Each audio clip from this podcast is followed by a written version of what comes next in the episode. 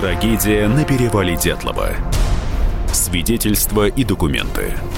Писатель Николай Андреев исследовал 64 версии загадочной гибели туристов в 1959 году. Читает Алексей Богдасаров. Глава 65. Людмила Дубинина. Завхоз по своим обязанностям должен быть твердым. Людмила считала так, придерживалась принципа бережливости, как бы сурово не смотрелись ее действия по экономии. Читаем дневник дальше. Приехали ночью в Ивдель, остановились на станции, расположились в углу, сразу же наши улеглись спать, расстелив палатку. Я же стала дежурить. Это время использовала для шитья бахил, переписывания песен – не бездельница. Вспомним препирательство по поводу того, кому зашивать палатку. А тут она берет иголку и шьет бахилы. Еще две записи. Женька то и дело подъедает меня, даже иногда скажет что-нибудь обидное. Неужели он считает меня какой-нибудь дурой? И? Опять, конечно, пели. Голос я уже совсем пропела – Женька опять съязвил. Вот ехидно уж так ехидно. В этих записях Дубинина, похоже, упоминает Евгения Синицына из группы Блинова, с которой дятловцы поначалу были вместе в дороге. Из этих записей вполне можно сделать предположение. А не была ли Люда своеобразным объектом для насмешек? Приехали в Вижай. С Юркой сегодня дежурные – решили варить на плите лапшу. Но очень трудно было натопить печку такими сырыми дровами, поэтому ушла на это масса времени. Опять Люда дежурная. Запись в дневнике Колмогоровой 30 января. Дежурные долго разводили костер. С вечера постановили на 8 минут с момента подъема вставать и освобождать палатку. Поэтому все давно проснулись и ждут эту команду. Но бесполезно. Около 9.30 утра начался пассивный подъем. Коля Т. что-то острит с утра. Собираться никому не охота. Люда быстро отработалась, села у костра. Коля Тибо переоделся, начал писать дневник. Закон таков. Пока не кончится вся работа, к костру не подходить. И вот они долго спорили, кому зашивать палатку. Наконец, К. Тибо не выдержал, взял иголку. Люда так и осталась сидеть, а мы шили дыры. А их было так много, что работы хватало на всех, за исключением двух дежурных и Люды. Ребята страшно возмущены. Опять Дубинина причастна к конфликту. Да и споры, кому зашивать палатку, отнюдь не благоприятствуют спокойствию в коллективе. А если учесть, что Дубинина и Тибо оказались вместе в четверке погибших у ручья, обида Дубининой могла копиться, копиться и прорвалась. Понятно, что это только предположение и ничего больше. Настораживает и такой момент в письме Зины Колмогоровой подруге. «Группа-то ничего, как только пойдем, не знаю. Не будем ли ругаться?» Ведь с нами Колеватов. Колеватов, видимо, был очень непрост. В воспоминаниях Блинова есть примечательная характеристика на него. Колеватов Сашка учился на нашем физико-техническом факультете. Со мной на одном курсе в группе 457. Упрямый и самоуверенный человек. Не прочь был порой покичиться своими теми или иными достоинствами – Правда, он лишнего никогда не говорил, но слушать его было порой неприятно. Ходил с ним летом 1957 года по Южному Уралу. Девчонки его просто не могли терпеть. «Не могли терпеть» – красноречивая характеристика. Все ли могли терпеть Колеватова в группе Дятлова? И предчувствие беды слышится во фразе Зины – не будем ли ругаться? Запись 28 января в общем дневнике. Юрка, пролежав минуты две, не выдерживает и перебирается во второй отсек. при этом страшно проклиная и обвиняя нас в предательстве. После этого еще долго не могли заснуть, о чем-то спорили, но, наконец, все стихло. Что за предательство? Кого обвинял Кривонищенко? Кого проклинал? За что? Проклинать – сильное слово. Его не используют попусту. Из этого можно предположить, существовало напряжение в маленьком коллективе, которое в экстремальных условиях могло перерасти в серьезный конфликт. И еще одна дневниковая запись Зины в тему. Колю сегодня не заставили дежурить, и дежурили мы с Рустиком. Сожгли варежки и вторую фуфайку Юркину. Он ругается все время. Всего три предложения, и в каждом чувствуется конфликт. Это и соответствующий подбор слов заставили, ругается. Мало того, что ругается, так еще и все время. Ругань всегда неприятна, указывает на нездоровый психологический климат, а в маленьком коллективе, да к тому же в автономном плавании – негативный эффект перебранки усиливается многократно. Да тут еще и вещи сожгли. Дополнительный повод для негативных эмоций. Удивляет равнодушие Дятлова. Он руководитель группы. Должен был вмешаться в ситуацию, чтобы разрядить напряженность. Не вмешался. Промолчал. И растут сомнения в его лидерских качествах. Возникает вопрос, а была ли группа сплоченной и дружной? Как видим, вероятность внутреннего конфликта в ней совсем не исключена. Как и вражда. Поводы для споров и пререканий. Кто-то долго разводил костер, Тибо острит с утра, спорили, кому зашивать палатку, Юрка обвиняет кого-то в предательстве – походе недовольство друг другом накапливается, растет. И реален взрыв эмоций. Были в группе и проблемы с дисциплиной. Дежурные не выполняли своих обязанностей, припирались по поводу, кому зашивать палатку. А Дятлов почему-то не реагировал на явные нарушения дисциплины. А ведь про него говорили авторитарный у Госи стиль. Почему-то не проявилась его авторитарность в сложных моральных ситуациях. Журналист Григорьев был на перевале во время поисков, разговаривал со студентами, которые хорошо знали Дятлова, занес в блокнот. Вчера весь вечер говорили о погибших, о том, зачем они на горе разбили палатку и тому подобное. Сказали, что Дятлов очень самолюбив, любил командовать раз предложил отряду с одного берега реки беспричинно перейти на другой. И это беспричинно. Однажды все так возмутились его поведением, что не стали выполнять его команду. Тогда он ушел ото всех и объявил голодовку.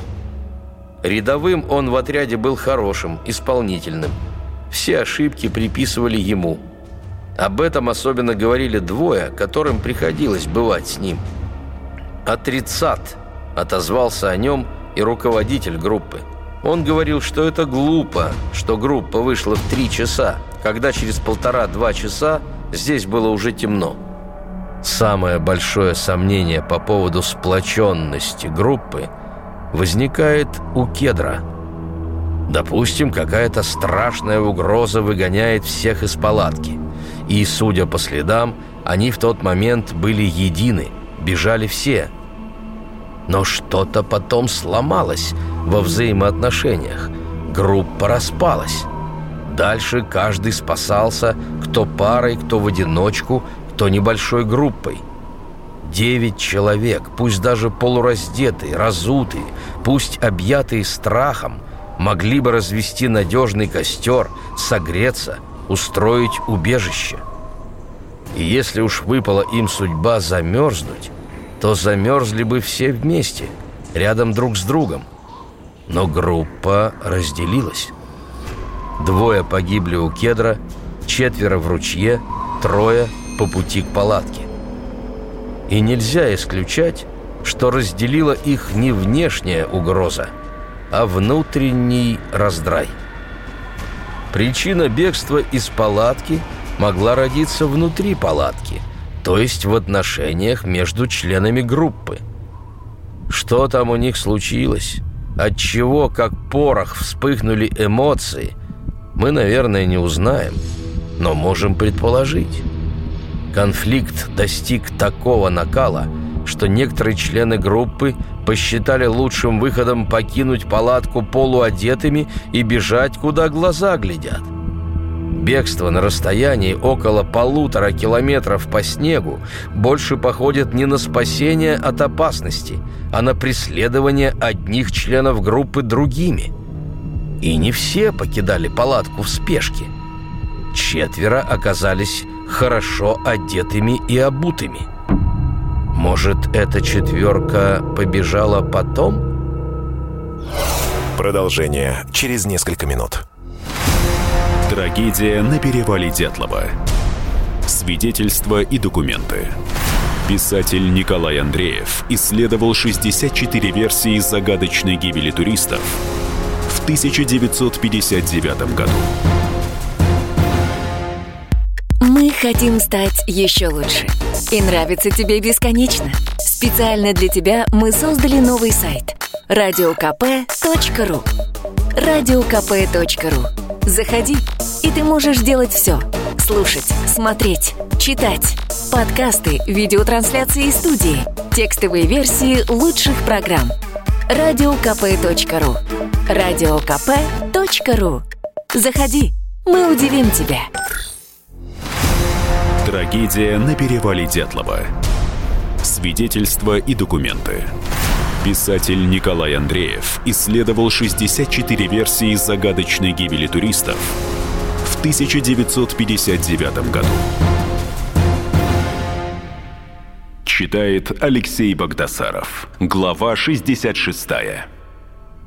Можно предположить, что Дятлов двинулся от кедра к палатке за вещами.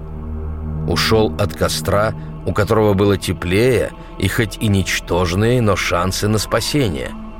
Будь группой единой, за одеждой пошел бы кто-то из тех, кто был хорошо одет и обут, скажем, Золотарев или Тибо, а Дятлов остался бы у костра.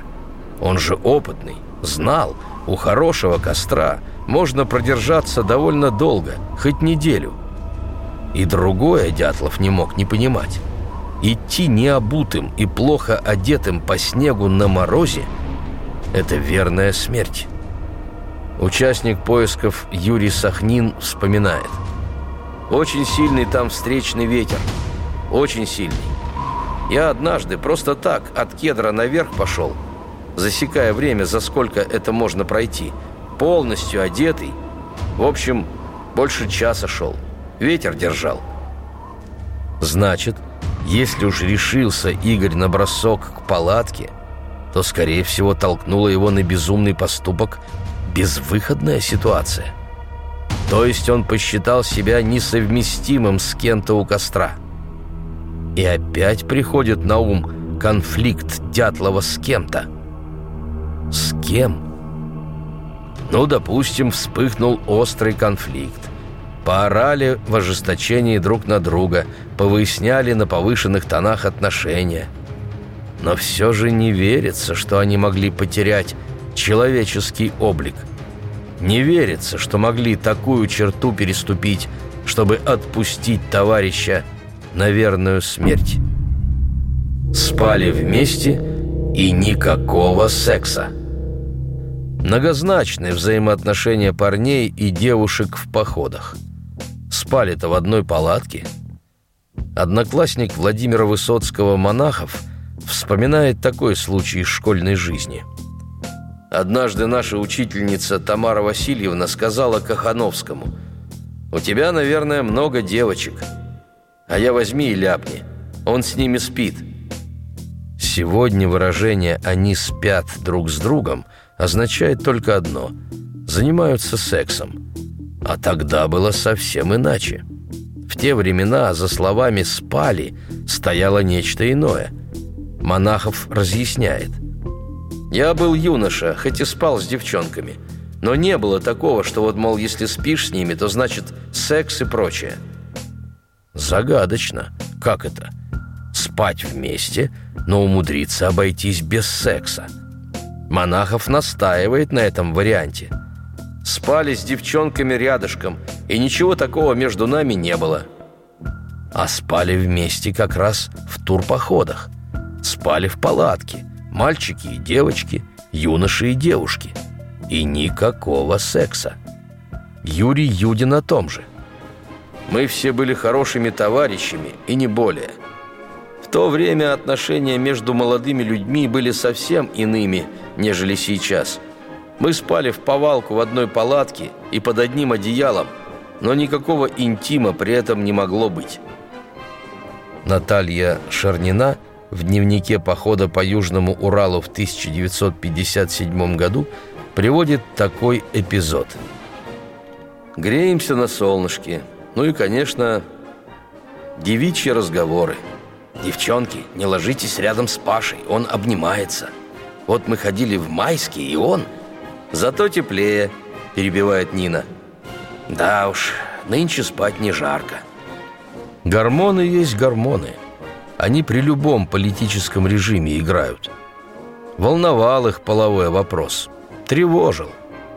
Зиновьев вспоминает о Тибо – как-то помню, мы жили в одном общежитии. Он прибежал с книгой. Говорит, хотите почитать? Смотрю название. «Половой вопрос». Книга такая выходила. Написал какой-то немец. Капитальная книга. Ну, мы почитали. Просветил он нас, значит. Но кроме просвещения хотелось и реализации теоретических знаний. А с этим было сложно. Судебно-медицинская экспертиза тел Зинаиды Колмогоровой и Людмилы Дубининой показала, они остались девушками. Было им по 21 году. По нынешним временам это невероятно. Чтобы дожить до таких лет и не иметь сексуальных контактов. Но вот было, было. Зина и Люда ничем в этом отношении не отличались от своих однокурсниц – те тоже в подавляющем своем большинстве не расставались с невинностью до свадьбы. Такие были времена, целомудренные. Алексей Козлов, знаменитый саксофонист и ровесник дятловцев, говорит на эту тему. Вспоминая о нравах во взаимоотношении полов в те времена, я могу с полной ответственностью сказать, что они были исключительно чистыми и девственными. Причем настолько – что сейчас это даже невозможно себе представить. Причинами этого были сохранившиеся со старых времен лучшие традиции русской деревни с одной стороны и крайне пуританская в отношении секса советская мораль, жестко навязывавшаяся детям, начиная с детского сада. В студенческой жизни эта мораль проявлялась в крайней скупости эмоций при проявлении своих чувств. Была такая фраза – не отдавай поцелуя без любви.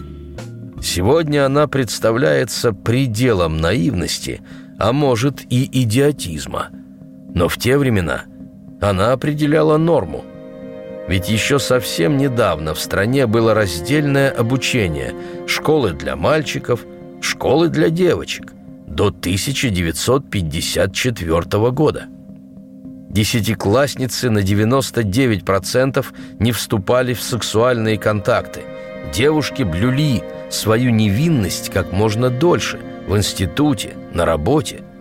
Это, с одной стороны, отвечало требованиям советской морали, а с другой – издавна бытовавшему в народе требованию к невесте быть девственной. Поэтому случайные половые связи были редкими – Говорить открыто на сексуальные темы считалось в лучшем случае неприличным, похабным. Но человеческую натуру не переборешь. Хотелось им этого, хотелось. В дневниках дятловцев есть записи о дискуссиях на тему любви и дружбы. Это ведь не случайно, что они сосредоточились именно на этом жгучем направлении. И, возможно, какие-то границы приличия при этом пресекались. Ведь не случайно в дневниковых записях проскальзывает слово «хамство». И от хамства мог возникнуть психологический взрыв. Треугольник или четырехугольник. Вместо секса – диспуты о любви и дружбе.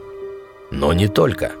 В группе Дятлова, кажется, прорастало и нечто большее, чем диспуты. И это нечто большее могло разрушить моральную атмосферу. Знать бы, как складывались отношения в группе, это могло бы дать ключ к пониманию мотивов действий погибших. Но знания эти скудны, отрывочны. Нет достоверной информации, что именно делали члены группы в последние часы своей жизни и в какой последовательности. По этой причине остается только строить предположения. Однако можно с уверенностью утверждать, между Зинаидой Колмогоровой и Юрием Дорошенко существовали особые отношения. Зина пишет подруге «Лида, а с Юрой мы больше не дружим». Сразу же растолкую значение слова «дружить» в те времена. Если парень и девушка дружат, это означает первый этап любовного романа. То есть их видят часто вместе, они гуляют, общаются – возможно, садятся рядом в аудитории. Не всегда на этом этапе дело доходит до поцелуев, о сексе и речи нет. Синонимом слова «дружить» было словосочетание «ходят вместе». Но продолжим читать письмо. Удивилась, наверное, да? Все удивляются. Даже не разговариваем, не здороваемся. Он уже с другой девчонкой ходит везде. Вот как раз и возникает это слово «ходит». Бедная Зина. Я сначала здорово переживала, похудела, извелась вся. А теперь уже как-то успокаиваюсь. Прошло уже два месяца, как мы не дружим. Летом он все время приезжал ко мне в Каменск, каждую субботу. Если Юра приезжал каждую субботу в Каменск-Уральский к Зине, то это означало одно – Отношения перешли в серьезную стадию. Они уже не просто ходят и дружат. При таком варианте отношений на горизонте маячит свадьба. Юра был представлен родителям, стал своим в доме. В те годы, по деревенским понятиям, он считался женихом Зины. Потому для нее охлаждение Юры больше, чем просто прекращение отношений. Ей стыдно перед родными, перед соседями в деревне – Покупайте книгу Николая Андреева «Тайна перевала Дятлова» во всех книжных магазинах страны. Или закажите на сайте shop.kp.ru Трагедия на перевале Дятлова. Свидетельства и документы. Писатель Николай Андреев исследовал 64 версии загадочной гибели туристов в 1959 году.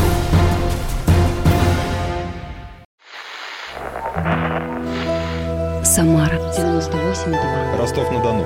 Иркутск 89,8. 91,5. Владивосток 94. Калининград 107,2. Я влюблен в тебя, Россия. Казань 98,0. Нижний Новгород 92 и 8. Санкт-Петербург. Волгоград. Москва. 97 и 2. Радио «Комсомольская правда». Слушает вся страна.